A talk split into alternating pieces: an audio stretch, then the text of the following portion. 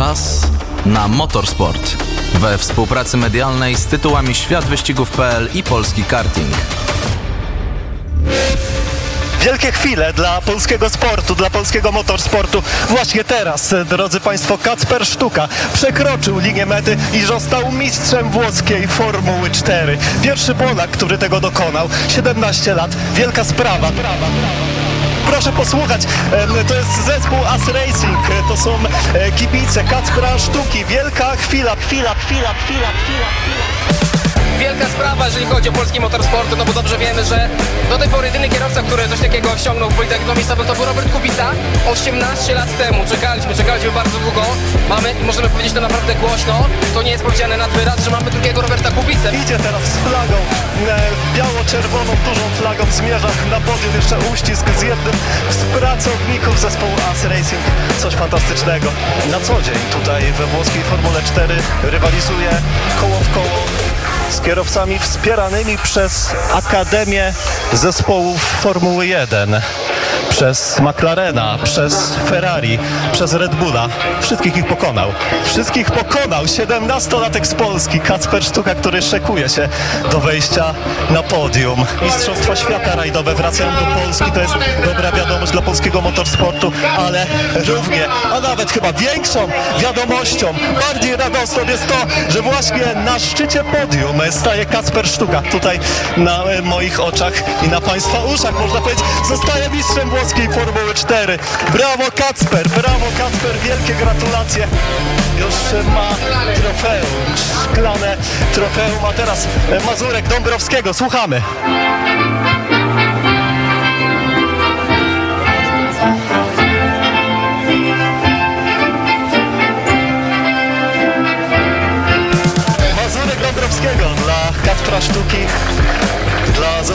Kacpra Sztuki As Racing, dla taty Kacpra, Łukasza, dla całej rodziny Kacpra, dla wszystkich kibiców, sympatyków, dla wszystkich, którzy ściskali kciuki przez cały sezon i przez całe lata. Kacper w kolejnych uściskach.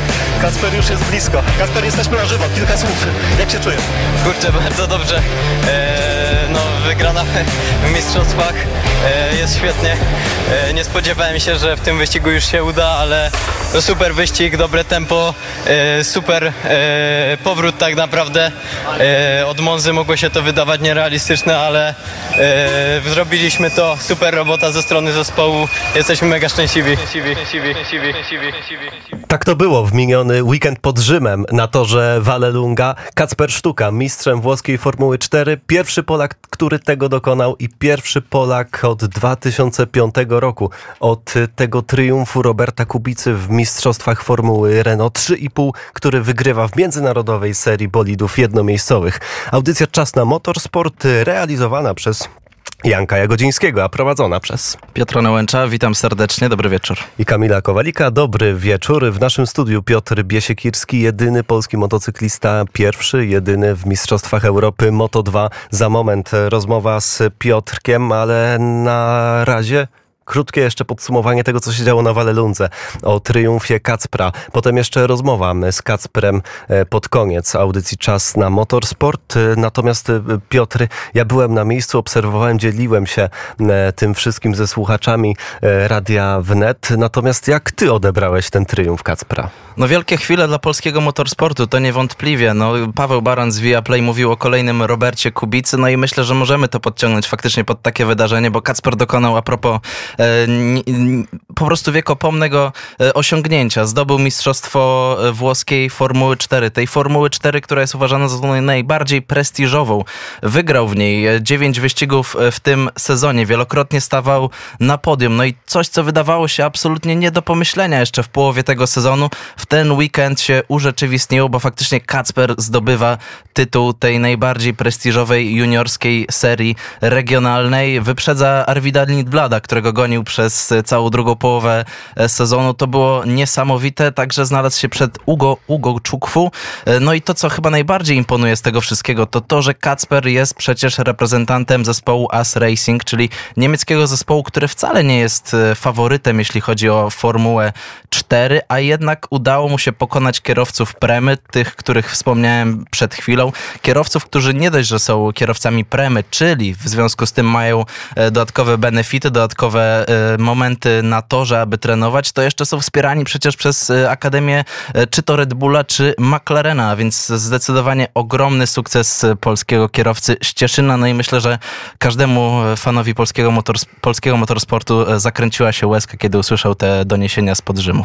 Wygrał Polak, wygrał człowiek z kraju, gdzie historia wyścigów samochodowych jest krótka, gdzie wyścigi samochodowe nie ma się co oszukiwać, nie mają dużego wsparcia finansowego. No i wygrał na włoskiej ziemi, tak jak mówisz, z kilkoma e, rewelacyjnymi kierowcami zespołu włoskiego, e, zespołu Prema. E, I ta dominacja, która była w drugiej części sezonu. Sześć wygranych z wyścigów z rzędu, trzy na Paul Ricard, trzy na Mugello. Teraz tutaj na Vallelundze, to znaczy tam w Rzymie, trzy wyścigi. W każdym wyścigu Kacper stanął na podium.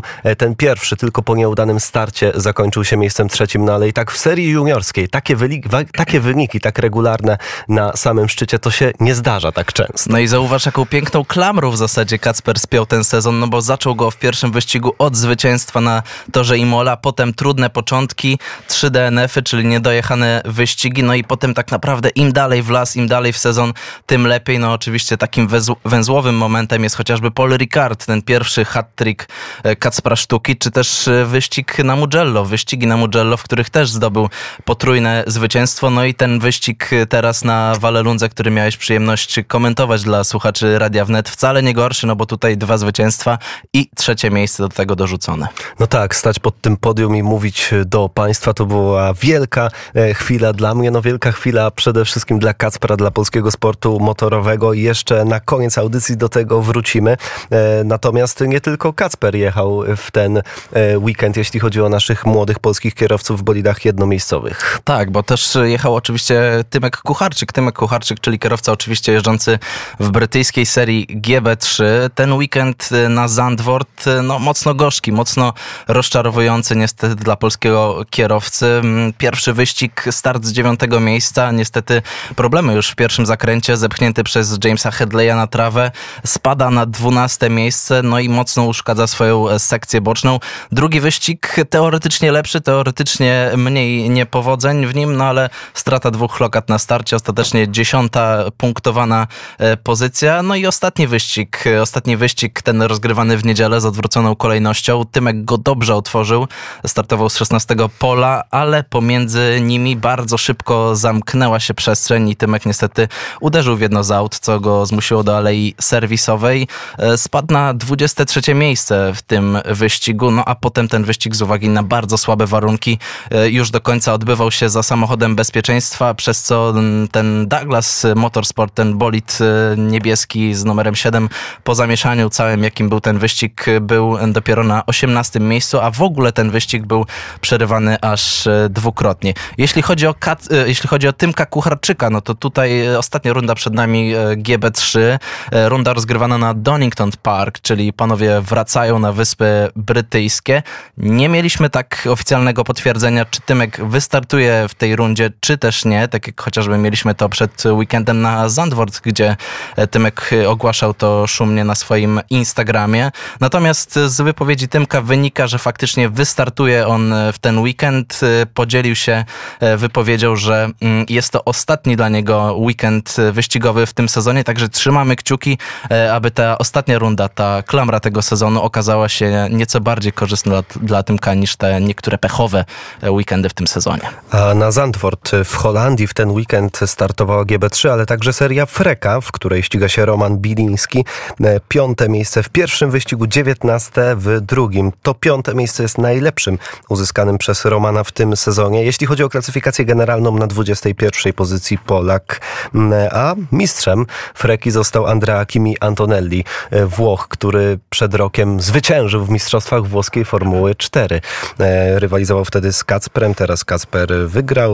Wtedy Kacper był na miejscu szóstym rok temu. Na Andrea Kimi Dani Antonelli, rewelacyjna kariera, rok po roku ma tytuł mistrzowski. Jeśli chodzi o kolejny i ostatni już weekend Freki, już w ten weekend ścigamy się na torze Hockenheim. Jeszcze krótkie doniesienia w sprawie MotoGP i już przechodzimy do Piotrka Biesiekirskiego, który jest w studiu Radia Wnet. Grand Prix Indonezji, no i cały czas ta rywalizacja. Jorge Martin i Francesco Baniaja. Kto z nich sięgnie po tytuł? Bardzo, bardzo dynamicznie było w ten weekend. W sprincie najlepszy Martin i sięgnął po tę pozycję lidera klasyfikacji generalnej. Baniaja w sprincie dopiero na pozycji ósmej. No a w Grand Prix uślizg Jorge Martina, mimo że ten już jechał po zwycięstwo, jechał po naprowadzeniu, no ale ostatecznie nie ukończył tego wyścigu Hiszpan i Baniaja triumfował w Grand Prix Indonezji, co sprawiło, że Baniaja wrócił na pozycję klasyfikacji generalnej. 346 punktów ma Włoch, jest na czele stawki. Drugi Jorge Martin 328. Jeszcze 5 Grand Prix. Wszystko może się wydarzyć, bo też 5 sprintów, w których też zdobywamy punkty. No i najbliższy weekend z, z MotoGP 22 października Grand Prix Australii. Jeszcze dodajmy, że na pole position niespodziewanie w obydwu wyścigach ustawił się Luca Marini. Piotr Biesiekirski już jest z nami, polski motocyklista w Mistrzostwach Europy Moto2. Ponownie witamy, bardzo nam miło Piotr, że jesteś z nami. Cześć wszystkim. No i zaczynamy chyba od tego najświeższego e, weekendu, ostatniego w wykonaniu Piotra. Tak, czyli szósta runda mistrzostw Hiszpanii klasy Superstock 1000 na torze Jerez de la Frontera, e, na torze, na którym na początku tego sezonu miałeś okazję odnieść swoje pierwsze zwycięstwo. No a jeśli mówimy o tym weekendzie, no to trzeba przyznać, że to był bardzo równy weekend w twoim wykonaniu, no bo treningi zakończone w pierwszej trójce, potem także trzeci czas w kwalifikacjach, w sobotę trzecie miejsce, w niedzielę drugie miejsce. No i sytuacja wygląda w ten sposób, że na 12 wyścigów e, w tym sezonie 5 masz wygranych i aż 8 e, finiszów e, na podium. Tym samym umacniasz się Piotrek na trzecim miejscu w klasyfikacji generalnej. No i pytanie brzmi, czy jakby ten sezon miał się tak zakończyć w tym momencie, to czy byłbyś zadowolony? Nie, nie byłbym zadowolony e, głównie przez ten, przez ten weekend, ponieważ wynikowo było bardzo fajnie, ale w czwartek od pierwszych treningów wolnych czułem się świetnie na motocyklu. Mieliśmy parę tam problemów technicznych, które jak zawsze zostały bardzo szybko rozwiązane przez zespół. Mm, natomiast e, no, nie, nie, nie wiem czemu bardzo ciężko mi się poprawiało czasy w ciągu weekendu, gdzie tak naprawdę to jest coś, co dzieje się samoistnie, tylko i wyłącznie po prostu mając trochę więcej tego czasu na torze, albo jak zejdziemy, e, ochłonie nam głowa, wszystko się poukłada mm, na miejscu, to zawsze przy następnym wyjeździe na tor, kiedy są to pierwsze treningi wolne, no to czas praktycznie, tak jak powiedziałem, samoistnie się poprawia. Tutaj niestety e, była ta poprawa, ale tak naprawdę minimalna, więc e, coś nad czym, e, co myślę, że będzie trzeba trochę lepiej zidentyfikować, ale ogólnie rzecz biorąc jestem zadowolony z tego weekendu, bo nie było wcale żadnego grubego błędu popełnionego ani z mojej strony, ani ze strony zespołu. Troszkę pechowo, ponieważ w kwalifikacjach na jednym okrążeniu, gdzie poprawiałem pierwsze e, trzy sektory, napotkałem wolniejszego zawodnika, a były to wyjątkowo ścisłe kwalifikacje, ponieważ w Mistrzostwach Europy zawsze jesteśmy bardzo ściśnięci, w Mistrzostwach Hiszpanii odrobinę bardziej, że tak powiem, rozłożeni, ale e, teraz e, w ten weekend faktycznie tam poprawiając czas o jedyne 20 sekundy, to by mnie tam pod poprawiło. Z tego co pamiętam około 3-4 pozycje, ale no ogólnie rzecz biorąc nie, nie było źle. Tak, drugie miejsce faktycznie e, nie jest najgorsze. Ale no. jest niedosyt. Ja się chciałem zapytać, jak w takim razie ogólnie oceniasz swoją dyspozycję na dzień dzisiejszy, e, bo e, pamiętamy mocne otwarcie sezonów. Potem miałeś niestety kontuzję gdzieś pod koniec wiosny, jak dobrze pamiętam. Jak oceniasz, czy twoja forma na przestrzeni sezonu się wahała? Bo w początek był bardzo mocny w twoim wykonaniu. E, na pewno, na pewno się wahała, ale myślę, że głównie to wynikało z tego, jak e, to zniosłem e, mentalnie, bo można powiedzieć, że nie, nie, niezbyt dobrze właśnie tą kontuzję z początku sezonu i bardzo mi to utrudniło trochę odnowienie takiego czucia, a bardziej najzwyczajniej w świecie pozytywnych wrażeń z samej jazdy samej w sobie, e, co myślę, że było moim takim najważniejszym punktem albo najmocniejszą stroną w tę zimę, że tak bardzo chciało mi się po prostu jeździć i tak przyjemnie to się działo, że robiłem strasznie długie wyjazdy, strasznie długie sesje, bardzo krótkie przerwy, a czułem się jakbym po prostu miał niewyczerpaną mm, siłę mentalną, albo jakbym w żaden sposób nie męczył się mentalnie podczas jazdy i nie musiał się do niczego zmuszać.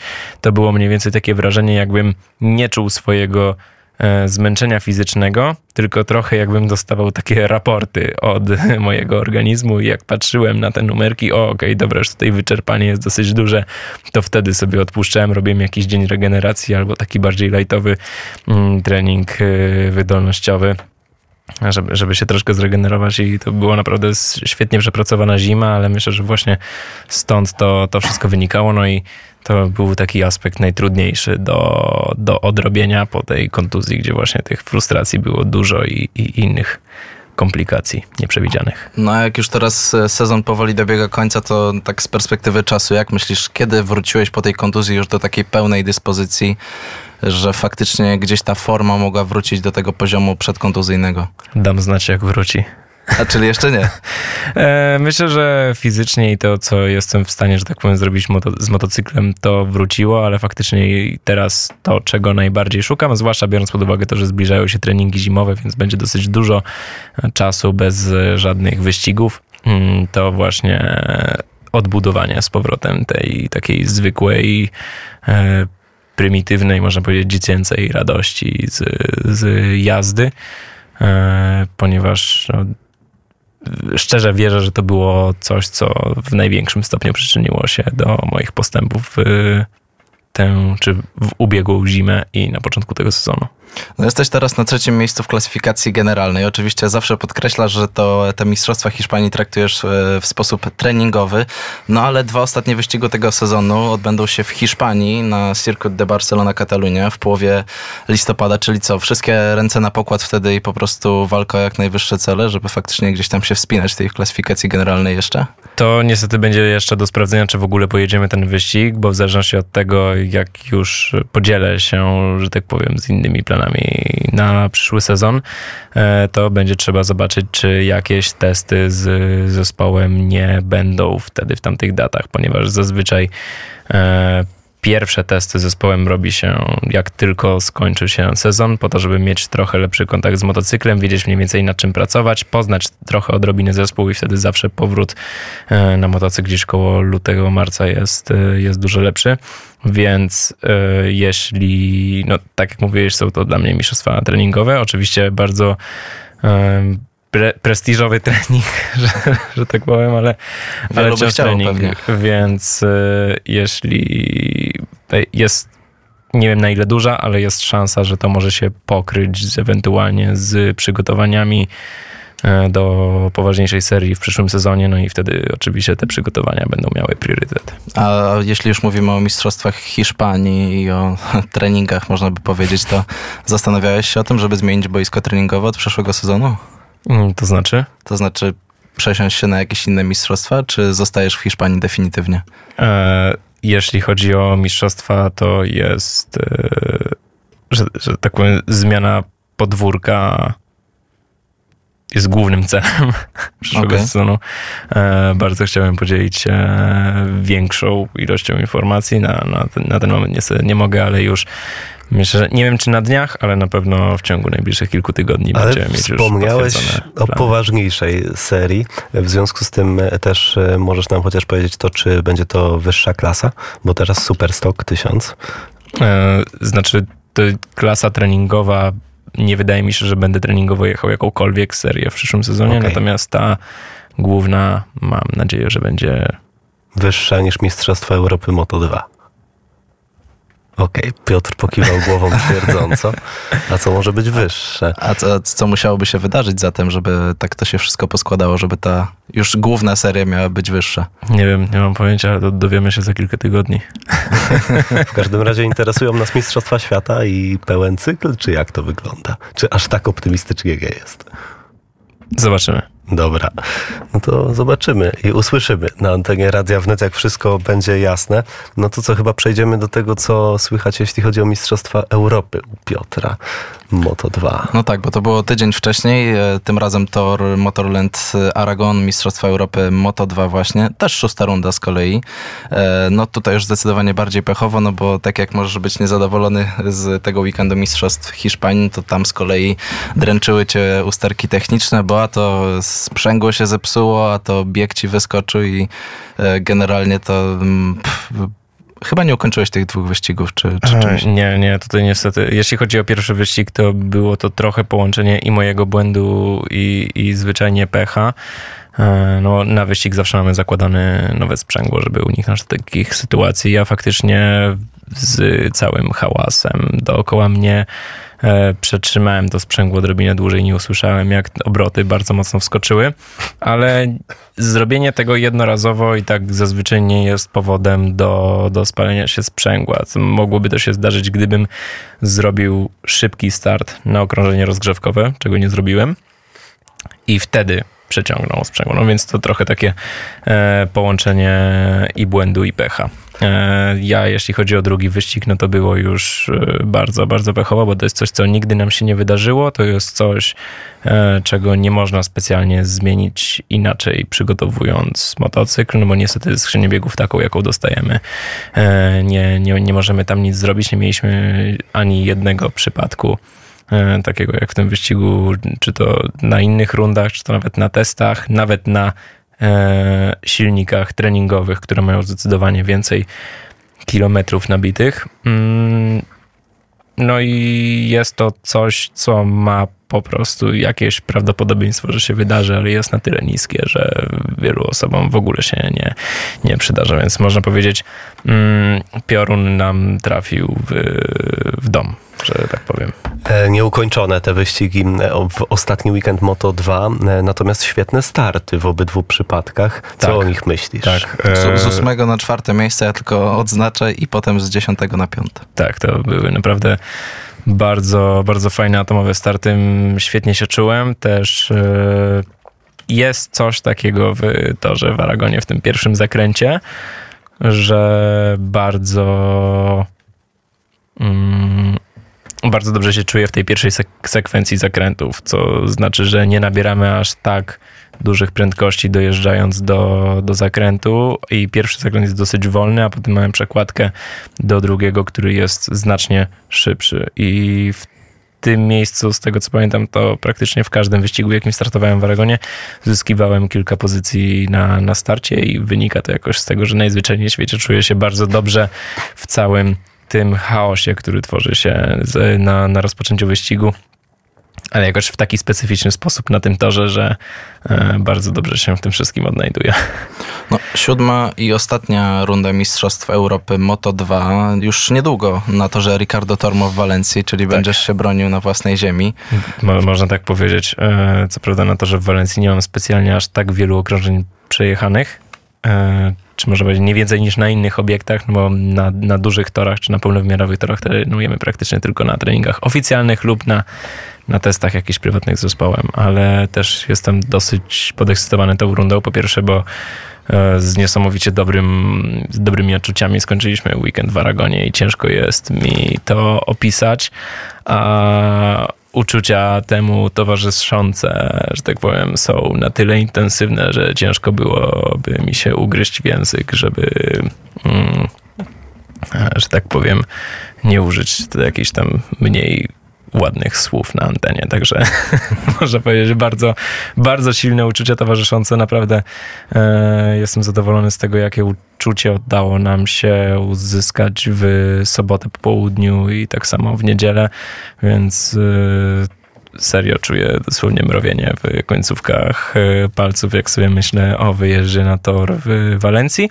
Tym bardziej, że mamy zmienioną nawierzchnię. E, Asfalt już no, dosyć od kilku lat wymagał zmiany, bo poza tym, że był mało przyczepny, to odkąd zacząłem tam organizować e, zawody driftów oraz tirów, e, to faktycznie było, było kilka takich mniej fajnych miejsc na torze, gdzie już ten asfalt był mocno zniszczony, a teraz nówka sztuka nieśmigana. A jak się odczuwa na e, motocyklu wyścigowym właśnie nierówności, zniszczenia asfaltu? E, nierówności to najzwyczajniej w świecie jest e, to, no, Telepie? telepie, telepie można powiedzieć.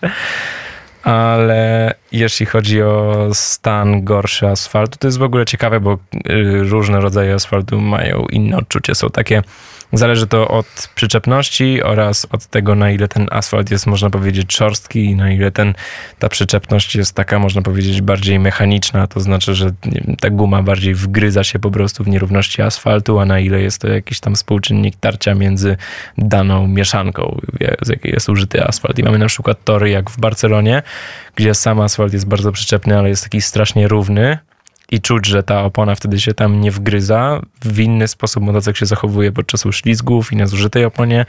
No i w Barcelonie na twardej oponie ten grip jest bardzo, bardzo słaby. I się szybko zużywa jeszcze ta mieszanka. Mm, Całkiem szybko właśnie przez to, że jest dosyć dużo uślizgów i właśnie ta przyczepność jest spora, a w momencie, w którym tracimy przyczepność, to ten, ta opona niespecjalnie chce ten, tą przyczepność z powrotem złapać, tylko ten uślizg cały czas trzyma się na dosyć wysokim tak zwanym positive slipie. A jest coś dokładnie przeciwnego w Kartagenie, gdzie jest niska przyczepność, ale ten asfalt jest taki, można powiedzieć, bardzo szorstki i tam na przykład możemy jeździć w ogóle na mega zużytych oponach, kiedy jest zimno i na twardych mieszankach i one wciąż mają naprawdę dobrą przyczepność względem takich optymalnych warunków i optymalnej mieszanki, więc mi szczerze mówiąc odpowiada bardziej ten drugi, e, ponieważ lubię trochę bardziej ślizgać się na, na motocyklu nie z powodów jakichś, żeby to było szybsze, tylko po prostu bardziej mi się podoba i lubię po prostu jazdę na, na zużytej oponie, dlatego też zazwyczaj jestem szybki w końcowych fazach wyścigu. No i domyślam się, że rozmawiamy e, często o wielkich sprawach, wielkich sukcesach, jak Kacpra Sztuki, czy o królowej sportów motorowych, czy o królowej e, sportów motocyklowych. Natomiast czasami też się pochylamy nad sprawami przyziemnymi, dzisiaj o asfalcie na przykład.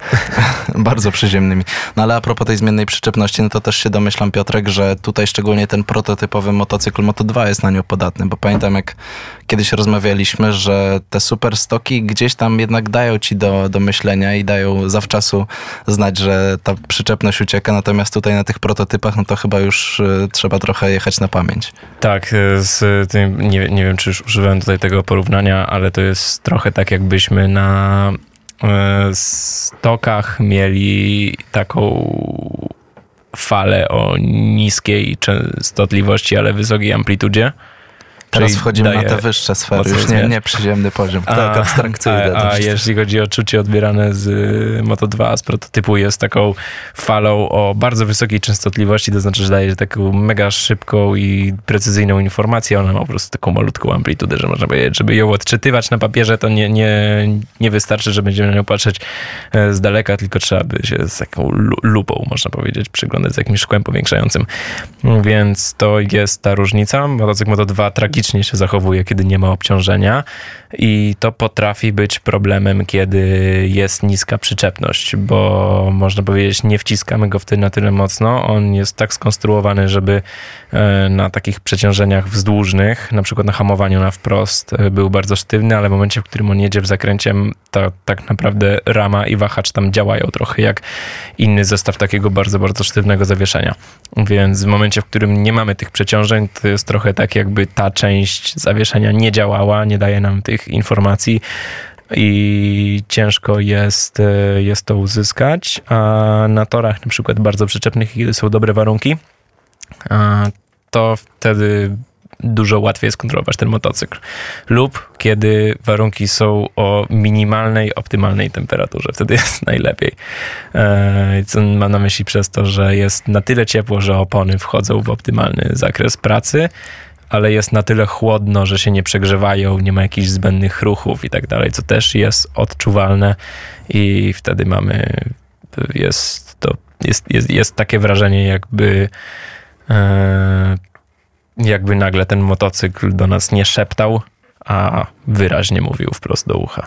Kącik specjalistyczny w audycji Czas e, na Motorsport, no ale w każdym razie fakty są takie, że przed tobą ostatnia runda na torze Ricardo Tormo w Walencji, tak jak powiedzieliśmy. No a jeśli możemy spojrzeć z pewnej perspektywy na ten twój sezon, no to oczywiście tutaj w Moto2 pierwsze dwie rundy odpadły z uwagi na tą nieszczęsną kontuzję e, kolana. No i w zasadzie na tą jedną rundę przed końcem, jak mógłbyś podsumować e, swój, swój sezon w tej europejskiej serii? Wyścigowo bardzo, bardzo słabo. Treningowo, znaczy, treningowo na myśli czwartki, piątki oraz e, soboty. To naprawdę bardzo fajnie. Nie zawsze, jeśli chodzi o pozycję, e, jest ten ta stawka nasza strasznie, strasznie ściśnięta. I patrząc na, na wyniki, nie wydaje się, jakby był jakiś postęp, ale na, wydaje mi się, że prawie każdym torze poprawiłem swój czas o, w niektórych miejscach o sekundę, w niektórych o nieco ponad, w niektórych tak na przykład w teraz poprawiłem o 1-1 swój najlepszy czas. E, na poprzedniej rundzie to było chyba 0,8 e, czy, czy coś takiego. W Portimao, przepraszam. W Barcelonie akurat nie, ale dlatego, że w ubiegłym roku jechaliśmy tuż po, tak, tuż po Mistrzostwach Świata i kiedy jest nałożona guma MotoGP na to, że to robi straszliwą różnicę, ale no, praktycznie tam, gdzie się pojawiłem, to zrobiłem swój personal best yy, i to z taką wyraźną, wyraźną różnicą, yy, więc z tego jestem bardzo, bardzo zadowolony i o ile te pozycje nie były takie, na jakie liczyliśmy, to faktycznie stawka i podrósł poziom i jest bardziej ściśnięta. E, a że tak powiem, chciałem wykręcić fajne wyniki w Mistrzostwach Europy, ale celownik mamy, że tak powiem, skierowany w inne miejsce. Czyli wyniki w Mistrzostwach Europy już teraz nie mają znaczenia w kontekście tej poważniejszej serii, jak to ująłeś? Mm, myślę, że pośrednie, ale niespecjalnie bo już tak y, raczej będzie mieć to chyba do, podzielimy się do informacją za, przejdzie, za, za, ja coś tak czuję. Albo e, Valentino Rossi kiedyś Z jechał... sztuką, no. Albo, albo do, do, do rajdów razem będzie. Valentino Rossi kiedyś się przejechał bolidem Mercedesa chyba w 2017 roku, albo może trochę później. To tak, wydaje jest, że to był drugi raz, kiedy jechał bolidem. Możliwe, że i dwa razy, tak. Jest to, jest to możliwe e, w każdym razie. No, czyli generalnie jesteś najbardziej zadowolony z tych postępów e, na tle czysto sportowym. Bo, bo tutaj te różnice 1,1, no to jakakolwiek dyscyplina motorsportu by to nie była, no to jednak to są bardzo duże przeskoki tempa. Tak, zwłaszcza w momencie, w którym e, do, około, załóżmy, rekordów torów mm, ustanowionych przez Mistrzostwa Świata, to jest różnica obcięta tak o, o 30 czy 40% względem tam mojego, e, mojego najlepszego czasu, więc zdecydowanie to są już takie bardzo trudne sekundy do, do obcięcia, więc y, im dalej w las, tym bardziej cieszy każda y, następna urwana dziesiąta sekundy na okrążeniu. E, nie chcesz zdradzać, co planujesz na przyszły rok, co jest Twoim celem, ale masz duże do czynienia z Hiszpanią jako areną zmagań motocyklowych. E, co jest atutem Hiszpanii, bo mamy przecież motocyklistów, y, którzy ścigają się w IDM w Niemczech, y, mamy motocyklistę w Mistrzostwach Włoch, a dlaczego ty wybrałeś Hiszpanię?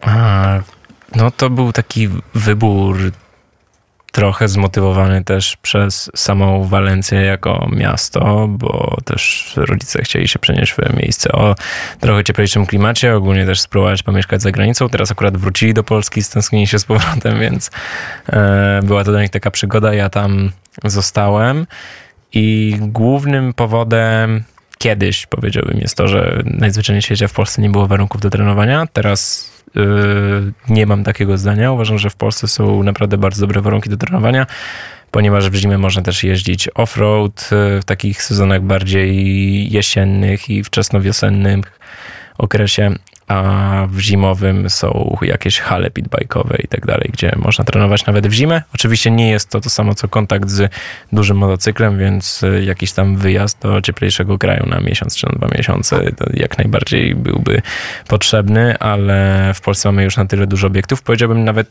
z Warszawy mam więcej obiektów treningowych w zasięgu 2,5 godziny E, czyli to jest może być taki dojazd, gdzie nie jest jeszcze nam potrzebny nocleg, niż z, od siebie z Walencji. Tam teraz głównym powodem jest po prostu moja grupa treningowa, czyli zawodnicy, z którymi ja jeżdżę, e, jakieś tam personalne kontakty oraz to, że mam już, można powiedzieć, tam przybitą infrastrukturę, to znaczy jakieś składziki, gdzie wszystko orga, gdzie wszystko składujemy, dogadane mm, jakieś relacje z niektórymi właścicielami lub menadżerami torów, e, no i najzwyczajniej w świecie można powiedzieć życie, które tam się zrodziło w ciągu tych ostatnich ośmiu lat. Można by powiedzieć, że polskie środowisko motocyklowe nie jest e, na ten moment zbyt duże, ale mamy dwa polskie zespoły w długodystansowych mistrzostwach e, świata.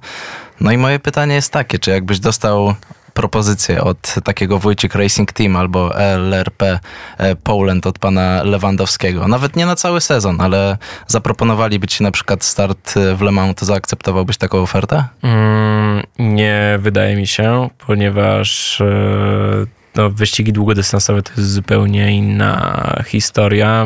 Mnie fascynuje, że tak powiem, cały cały fakt, że są to no, lata tak naprawdę przygotowania, ale między jedną rundą a następną mamy kilka tygodni przygotowań, potem są treningi wolne, potem są kwalifikacje i całym tym punktem kulminacyjnym jest bardzo krótki wyścig, który jest intensywny i wiesz, że nie możesz e, sobie odpuścić nawet na moment, zwłaszcza na starcie, zwłaszcza na pierwszych okrążeniach i zwłaszcza na ostatnich, jeśli jedzie się w grupie. E, jest to trochę inny skill set, e, że tak powiem, bo trzeba umieć wyprzedzić zawodników, którzy wcale nie są wolniejsi od ciebie. E, Czyli to mogą być osoby, z którymi jesteś w stanie utrzymać tempo tylko i wyłącznie przez to, że jedziesz tuż za nimi i łatwiej jest wtedy wykręcić odrobinę lepsze czasy, plus masz ten tunel aerodynamiczny na prostej, który tak długo, jeśli ktoś tobie nie odjedzie za bardzo, to jest w stanie zredukować ten, e, to, co tracisz na okrążeniu to musisz umieć wyprzedzić kogoś, kto jest odrobinę szybszy od ciebie i to jest zupełnie inny rodzaj takiej wewnętrznej satysfakcji, jeśli to się uda. E, inny rodzaj walki właśnie takiej rywalizacji, która można powiedzieć gotuje się jak taki gulasz bardzo powoli przez cały przez cały weekend i potem jak przychodzi co do czego, to już można powiedzieć zrywa się wtedy kontakt z zespołem e, i zostajesz sam na sam po prostu ze swoją, ze swoją maszyną. Dobra, czyli wiemy, że w długodystansowych mistrzostwach świata Piotr nie pojedzie w przyszłym roku. Czyli dalej, jednym szu- słowem- szukamy dalej. Mistrzostwa jednym- Europy Moto 2 też sobie już Xik postawiłem. E, e, w, na superbajków, bajkach masz jakieś doświadczenie? Ja to myślę, że powinienem przestać mówić, bo tutaj zaraz czuję się jakbyśmy w Cluedo grali. No jeszcze jest Nie. trochę lista, ale no, póki co jesteśmy e, w sporcie tym klasycznym motocyklowym, także jeszcze... Tak, jeszcze zdecydowanie to będą wyścigi o, o, o Nie, nie, nie żużel. Tak. Nie, nie żużel. Chociaż, e, jeśli mam być szczery, strasznie ubolewam nad tym, że żużel jest je- jechany na owalu, tylko na owalnych torach. Gdyby to były tory nawet też w taki sposób skonstruowane, żeby nie używać hamulców, ale z jakimiś tam wariacjami, czy coś takie bardziej, może być bez długich, prostych, ale trzymające prędkość. Zwłaszcza jak chłopaki tam przez to, że jadą cały czas w takim uślizgu, no i to, co e, ciężko jest mi że tak powiem, ogarnąć to, w jaki sposób e, właśnie Bartek Zmarzlik jest w stanie opierać się na bandzie. Wygląda to trochę tak, jakby grał w grę wideo, gdzie zasady fizyki nie są bardziej symulacją prawdziwego świata, a nie, a nie to nie to odzwierciedlają w prawidłowy sposób, bo tak to faktycznie wygląda, zwłaszcza te jego wyprzedzania po zewnętrznej stronie, które myślę, że mogły być jeszcze bardziej widowiskowe, gdyby mógł trochę bardziej pograć tą zmianą różnych trajektorii, czy właśnie tych większą ilością dostępnych trajektorii i zmian kierunków. E, No, no ale cóż, też myślę, że jest urok w tym, że e, jak to wygląda teraz, ale ale bardzo chciałbym zobaczyć jakiś wyścig żużlowy na takim. Czyli jednym słowem, klasycznym torze. jednym słowem postulat takiego żużla, ale bardziej w koncepcji takiego rallycrossa, czyli właśnie mieszane podłoże może też y, zmienne. podłoże Znaczy, to żużlowe, już ale mamy coś takiego nitka su, taka. su, super ale nitka zmienna. Tak. To su- supermoto już mamy akurat 80% zazwyczaj toru to jest asfalt, a 20% y, motocrossowego. Sport żużlowy, a motocykle takie twoje, powiedzmy, nie wiem, Superstock czy, czy nawet już Moto 2, e, to jest kompletnie inna bajka, jeśli chodzi o umiejętności. Masz jakieś pojęcie na ten temat? Myślę, że tak, bo co prawda nie miałem okazji przejechać się na żużlu, ale mam wrażenie, że osoba, która jest szybka w jednym, będzie też w stanie szybko pojechać w drugim, ale jest to, ale ma kilka takich kluczowych różnic, e, że nie wydaje mi się, żeby łatwo było dojść osobie z innej dyscyplinie do ekstremum, e, czy można powiedzieć do takich bardzo wysokich, czy trud, serii o wysokim poziomie w drugim. E, Na przykład u nas e, jest też tak, hamulca nie używamy tylko po to, żeby zwolnić, ale też, żeby manipulować trochę tą stabilnością motocykla i położeniem zawieszenia oraz e, całego, całego balansu.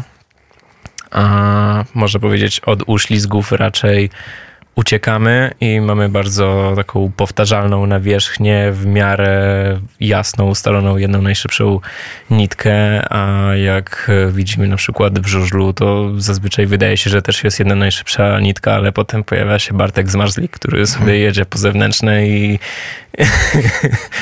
i, i tam i tak wszystkich objeżdża, więc e, Myślę, że też jest to trochę, trochę inna sprawa. No i wiadomo, że tam faktycznie nie możesz sobie pozwolić na odpuszczenie nawet na e, jedną dziesiątą sekundy, bo walka jest tak zacięta, że e, ciężko by tam cokolwiek odrobić.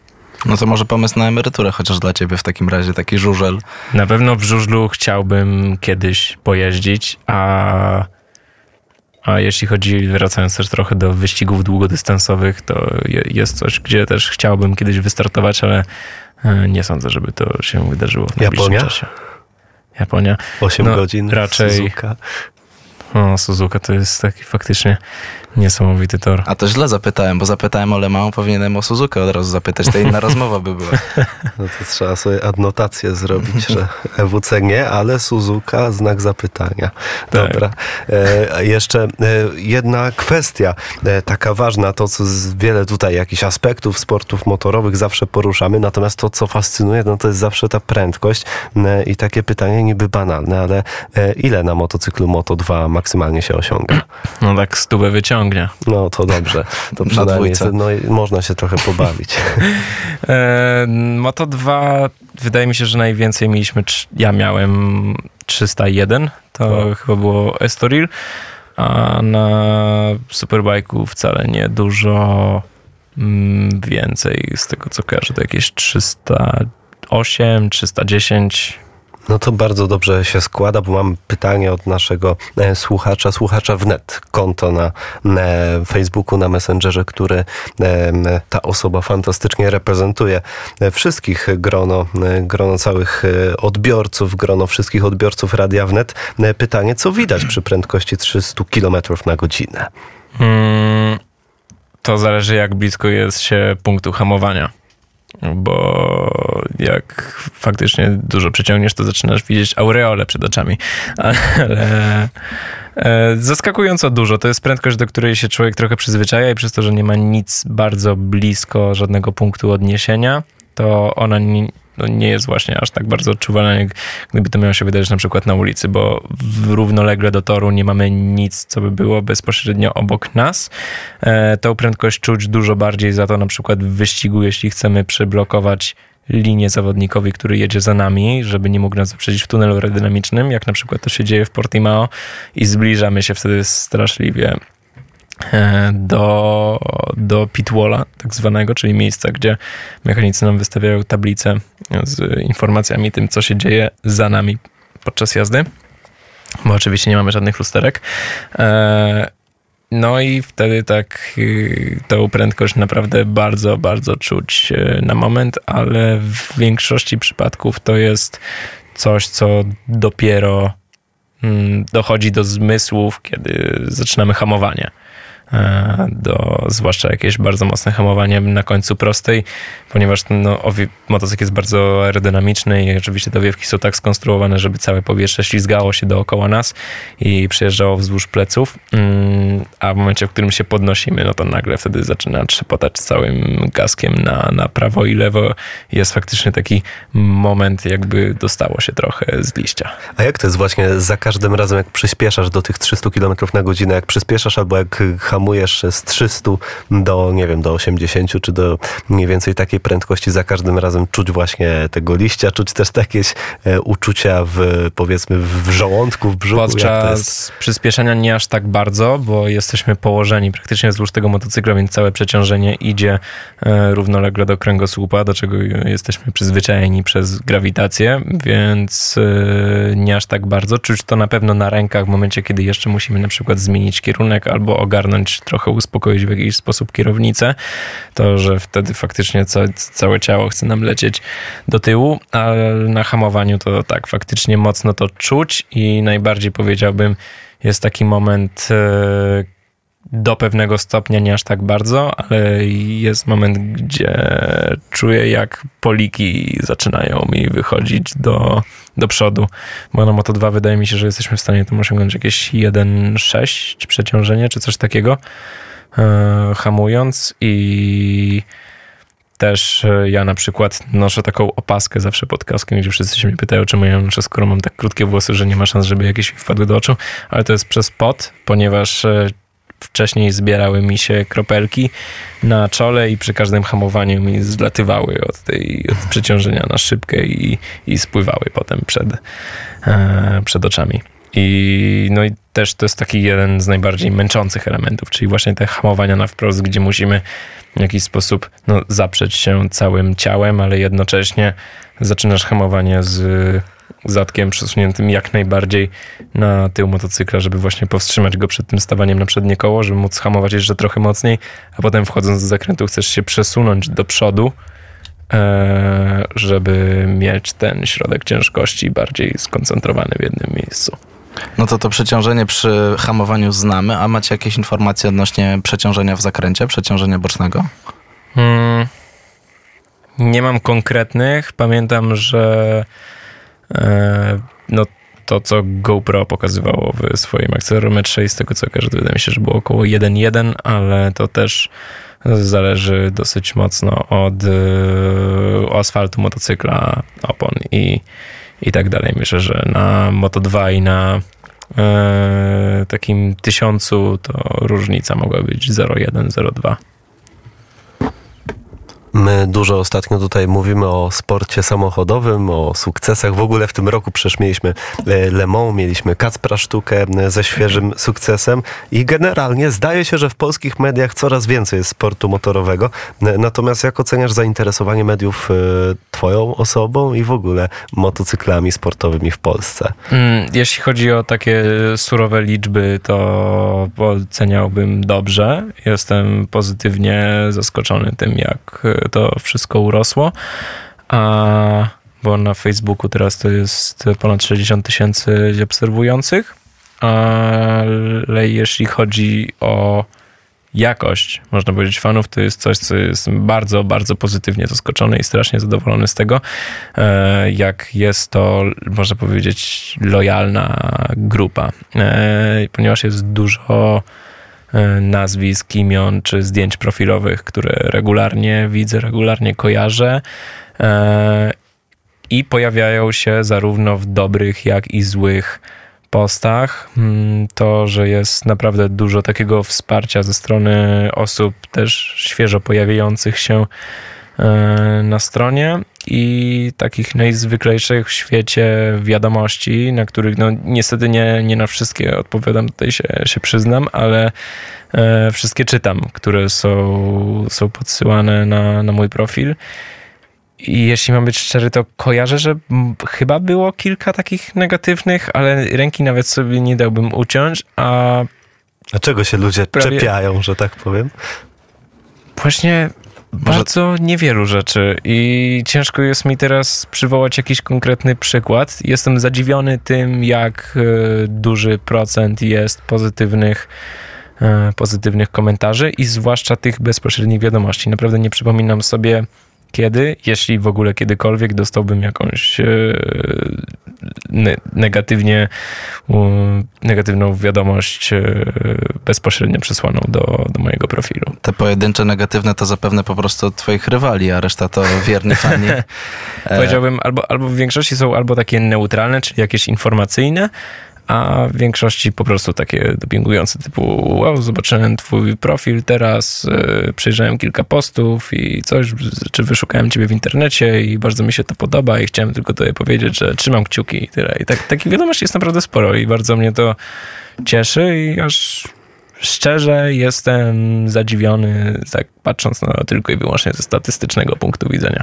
A masz też fanów nie Polaków, na przykład wśród, wśród Hiszpanów? Mam i regularnie właśnie komentują moje polskie relacje, żebym wrzucał więcej hiszpańskich. E, ostatnio słabo to wyszło, bo się skończyło na tym, że faktycznie ten balans bardziej się wyrównał, ale do tego, że jest i zero hiszpańskich, i zero polskich, więc tutaj trochę zaniedbałem, że tak powiem, moje Insta Stories, czyli takie medium do przesyłania codziennych wydarzeń albo bardziej świeżych, backstage'owych informacji. Więc no, chyba faktycznie będzie trzeba do tego wrócić i nagrywać to i w jednym, i w drugim języku. No ale biorąc pod uwagę, że jednak sport motocyklowy nie jest najpopularniejszym w Polsce, to jednak 14,1 tysiąca na chociażby Instagramie, no to, to jest naprawdę dużo. Biorąc no i pod 60 uwagę, na Facebooku. I 60 na Facebooku. Biorąc pod uwagę to, jak wyglądają zasięgi na przykład innych młodych polskich e, kierowców, no to jest to zdecydowanie więcej. Nie pamiętam, że e, no nie wiem, Tymek Kucharczyk, Kacper Sztuka, oni tutaj się kręcili wokół 10 tysięcy. No na pewno no tak, Kacprowi teraz już troszkę są, wzrosło. Ale z drugiej strony są też y, jednak juniorami, prawda? 17 lat ma Kacper, 17 lat ma Tymek, a Piotr już jest na poziomie, mimo że cały czas młodziutki, to na poziomie seniorskim. No, ale i tak tutaj, że tak powiem, jestem skopany przez tak zwanego młodego pelikana, gdzie jest właśnie z tego co kojarzę ma teraz 8 czy 9 lat i właśnie zajmuje się driftem.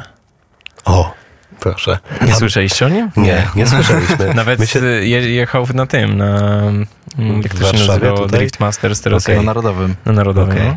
No ciekawe. A Milana Pawelca pewnie znasz? My znamy akurat. Znam, ale jakoś tak też mało gadaliśmy. On jeździł okay. w Mistrzostwach Europy w European Talent Cupie, w tej takiej najbardziej juniorskiej kategorii, można powiedzieć.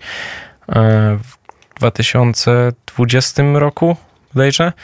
No to parę słów tam zamienialiśmy na każdej rundzie, ale też e, jakoś e, nie, niespecjalnie dużo. Z tak z polskich zawodników to myślę, że trochę e, lepsze relacje mam. Nie jakieś super częste, że tak powiem, wymiany, czy nie super częste konwersacje, ale mm, na pewno głębsze to z Jeremiaszem Wojciechowskim i z, z Mateuszem Chulewiczem, którzy jeżdżą w właśnie też w Mistrzostwach Europy. Jeremi w European Talent Cupie, a Mateusz w stokach 600. Piotr Biesiekirski, gość dzisiejszej audycji, jeździ w Mistrzostwach Europy Moto 2, a gdzie będzie jeździł w przyszłym roku, tego nie wiemy i się nie dowiemy dzisiaj, ale się dowiemy niebawem. E, bardzo dziękujemy Piotrek za ponowne przybycie twoje. Wielkie bardzo dzięki, miło. jak zawsze miło. Dziękujemy. E, a my jeszcze powiemy o tym, że w ten weekend y, Grand Prix Stanów Zjednoczonych Ameryki w e, Teksasie na torze Circuit of the Americas Formuła 1 już z mistrzami konstruktorów, z mistrzem kierowców, ale emocje jak zawsze na tamtym torze z pewnością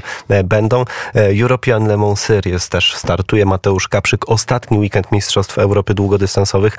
Dwa wyścigi na Portimao, bo jeden wyścig mieliśmy e, odwołany, jeśli chodzi o ten rok w LMS. No i mamy dwa wyścigi w Portimao w piątek, jeden, drugi w niedzielę. Mateusz Kaprzyk w zespole RLRM Sport będzie się bić o wicemistrzostwo Europy.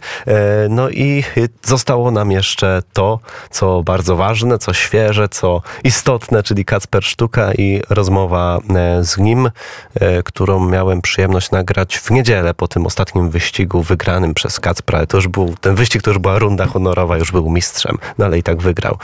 No to co, my dziękujemy za rozmowę, bo już się nie będziemy, nie będziemy wracać po tej rozmowie. Niech ostatnie słowo należy do Kacpra, mistrza włoskiej Formuły Należy 4. Mu się. E, no to bardzo dziękujemy za tę audycję, za to, że mogliśmy być dzisiaj dzisiaj z Wami. Janek Jagodziński realizował, prowadzili Piotr Nałęcz, dziękuję bardzo, dobranoc. i Kamil Kowalik również dziękuję. No i słuchamy Kacpra Sztuki. Wspaniałe uczucie e, wygrać po całym sezonie walki o mistrzostwo e, tak naprawdę od kwietnia, e, albo już wcześniej na przedsezonowych testach zaczynaliśmy przygotowania, no i jeżeli w końcu to wszystko skupia się na tym jednym weekendzie i udaje się wygrać, no to jest to coś niesamowitego i na pewno będziemy świętować. A co dla Ciebie znaczy wygrana tych mistrzostw? No, zobaczymy, e, czy jakie to będzie miało przełożenie. Na pewno jestem e, bardzo zadowolony z tego, że udało się e, wygrać nie tylko wyścig, nie tylko hat-trick, ale cały sezon. E, Także no, e, jest to na pewno coś bardzo wartościowego, bo pokazałem, że umiem wygrywać e, nie tylko w pojedynczych wyścigach, ale całe mistrzostwa. Masz poczucie, że jesteś dominatorem tej serii?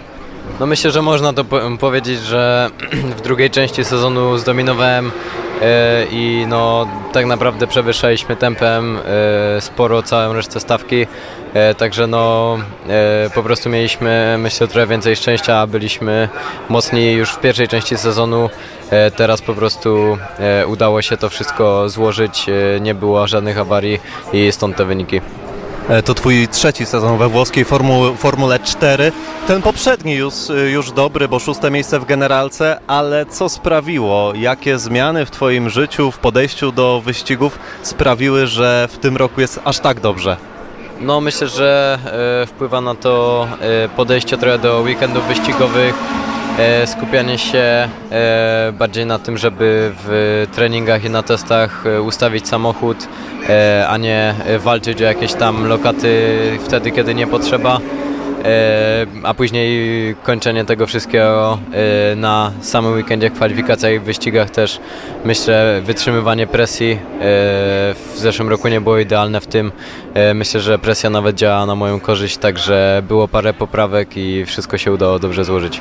A jakie znaczenie miało to, że startowałeś w tej Winter Series? Bo jednak dzięki temu sezon zacząłeś wcześniej, łatwiej było Tobie wejść do ścigania we włoskiej Formule 4? Tak, na pewno. E, tak naprawdę jeździliśmy tam tymi samymi samochodami co we włoskiej Formule 4. E, były te same opony, e, te same silniki, także no, był to super trening. E, przetestowaliśmy nowe ustawienia, nowe pomysły. E, rozgrzałem się też e, jako kierowca wyścigowo e, i tak samo w kwalifikacjach. E, Także no było to na pewno super przygotowanie i na pierwszych rundach czułem się pewniej niż e, jakbym w nie, w nie wystartował. Co było największą przeszkodą w zdobyciu tego triumfu? Myślę, że największą przeszkodą w tym roku były awarie techniczne i parę błędów też z mojej strony i początek sezonu i później myślę, że też przełamanie się e, do tego, że cały czas e, tytuł jest w naszych rękach, że jest w naszym zasięgu, e, wciąż możemy go osiągnąć i nie poddawanie się w połowie. E, Także myślę, że to była taka bariera, którą musieliśmy przeskoczyć, ale no, wszystko się dobrze skończyło. Sięgnąłeś po triumf w zespole As Racing, a w tej serii dominuje Prema e, na torze. Chociażby teraz na Walelundze walczyłeś z dwoma kierowcami Premy, z Finem Tuko Taponenem i e, z Ugo Ugoczukwu, kierowcami Akademii, odpowiednio Ferrari i McLarena. Czy nie czujesz się osamotniony w tej walce? Nie miałeś takiego poczucia, że no przydałby się ten drugi bolid As Racing blisko w każdym wyścigu? No troszeczkę osamotniony byłem, jak w lusterku widziałem same czerwone autka, także e, tak zupełnie poważnie, no myślę, że kierowcy w naszym zespole e, jeszcze e, nie byli w stanie poskładać e, wszystkiego w jedną całość e, na weekendzie, ale jestem pewien, że też są bardzo szybcy i że w przyszłym sezonie, jeżeli wystartują ponownie w zespole AS Racing we włoskiej Formule 4, to będą osiągać dobre wyniki. E, No a e, swoją drogą jest e, miło e, być jedynym kierowcą, który umie pokonać Premę, e, szczególnie, że ja nie jestem w Akademii, oni są, także e, może wyglądać z boku, że powinni oni wygrywać, no a tym bardziej cieszy, jeżeli w końcu się e, z nimi wygra. Teraz, żeby nie było tak całkiem słodko, e, jest, masz 17 lat, tutaj wielu kierowców ma lat 15, 16. Masz takie poczucie, że sięgnąłeś po ten tytuł w ostatniej chwili, jeśli chodzi o twój wiek? No myślę, że jest to e, na pewno ostatni sezon, w którym mógłbym startować w Formule 4, e, ale z, e, też e, trzeba patrzeć na to, e, ile wyścigów, jak intensywne są sezony danych kierowców, bo e, ktoś policzył, ile wyścigów przejechał Ugo, a ile ja i mm, bodajże przed tym wyścigiem było to 70 parę dla mnie, 80 parę dla Ugo, także E, tak naprawdę kierowcy, którzy się ze mną ścigają, mimo że są rok młodsi, mają czasami, a nawet e, w większości najeżdżone więcej kilometrów niż ja, e, bo jadą sezon WE, e, sezon brytyjski, sezon niemiecki, także e, no, po prostu oni cały czas siedzą w aucie, e, mają e, na czym pracować, e, w premie mają podane tak naprawdę wszystko na tacy z ośmioma teammateami, od których mogą zbierać dane. Także no na pewno nie było to coś łatwego. Myślę, że jakby każdy mógł przyjść w trzecim sezonie i wygrać włoską F4, to wszyscy by tak robili. Także no nie było to na pewno łatwe zadanie i nie czuję się jakbym był tutaj jakimś emerytem. Teraz oczywiście myślimy o Formule 3, to jest Twój cel. E, Wiemy, że jesteście w kontakcie z zespołami z F3, no ale wszystko z grubsza rozbija się o sprawę budżetu. Czy ten triumf e, może Ciebie przybliżyć do tej F3? Możesz liczyć powiedzmy na jakąś taryfę ulgową? E, No myślę, że na pewno zespoły patrzą na to, nawet nie myślę, tylko wiem, że zespoły patrzą na to, e, jakie wyniki osiąga się szczególnie we włoskiej F4, bo ona jest najmocniejsza. E, Także no, na pewno e, będą przychylne zespoły po takich wynikach, no ale do tego wszystkiego trzeba mieć budżet.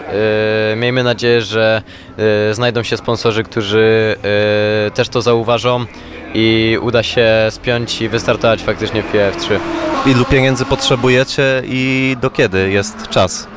E, No tak naprawdę czas e, jest e, nieokreślony. Na pewno zbliża się wielkimi krokami moment, w którym będziemy musieli coś potwierdzić. Także no musimy na pewno działać szybko. No a całkowity budżet jakiego potrzebujemy to 1,5 miliona euro. Także jest to dużo, no ale też sama Formuła 3 jest dużym krokiem naprzód. Mistrzostwa odbywają się podczas weekendów z Formułą 1.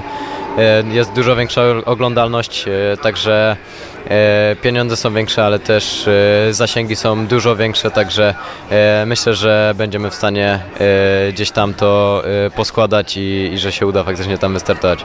A jakaś alternatywa, gdyby nie wypaliła F3? E, Na ten moment skupiamy się tylko na F3 i nie mamy żadnej alternatywy. Wielkie gratulacje Kacper i dziękuję, że byłeś z nami z Radiem Wnet przez cały ten sezon. Pozdrawiamy i gratulujemy. Też Wam bardzo dziękuję. Czas na motorsport. We współpracy medialnej z tytułami Świat Wyścigów.pl i Polski Karting.